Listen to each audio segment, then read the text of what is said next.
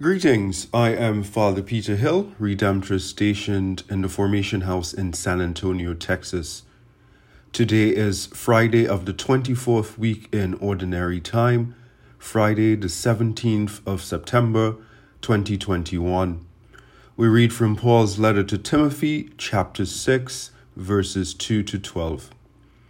Beloved, teach and urge these things.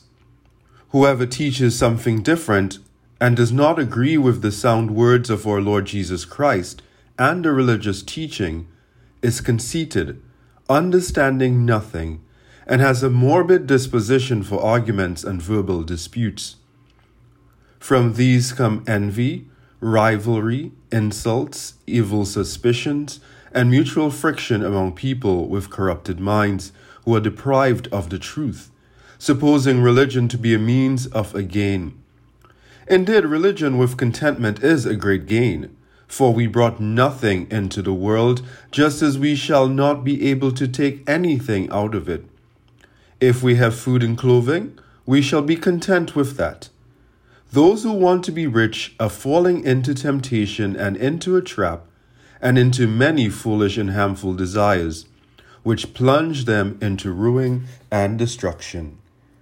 For the love of money is the root of all evils. And some people, in their desire for it, have strayed from the faith and have perceived themselves with many pains. There is a story called The Wealthy Businessman and the Really Rich Fisherman. And it goes A wealthy businessman was horrified to see a fisherman sitting beside his boat playing with a small child. Why aren't you out fishing? asked the businessman. Because I caught enough fish for one day, replied the fisherman. Why don't you catch some more? What would I do with them? You could earn more money, said the businessman. Then, with the extra money, you could buy a bigger boat, go into deeper waters, and catch more fish. Then you would make enough money to buy nylon nets. With the nets, you could catch even more fish and make more money.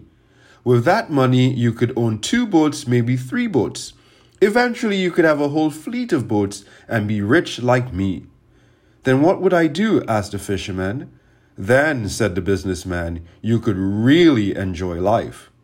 The fisherman looked at the businessman quizzically and asked, What do you think I'm doing now? It seems like the fisherman in this story took the advice of Paul to Timothy, which we heard in our reading.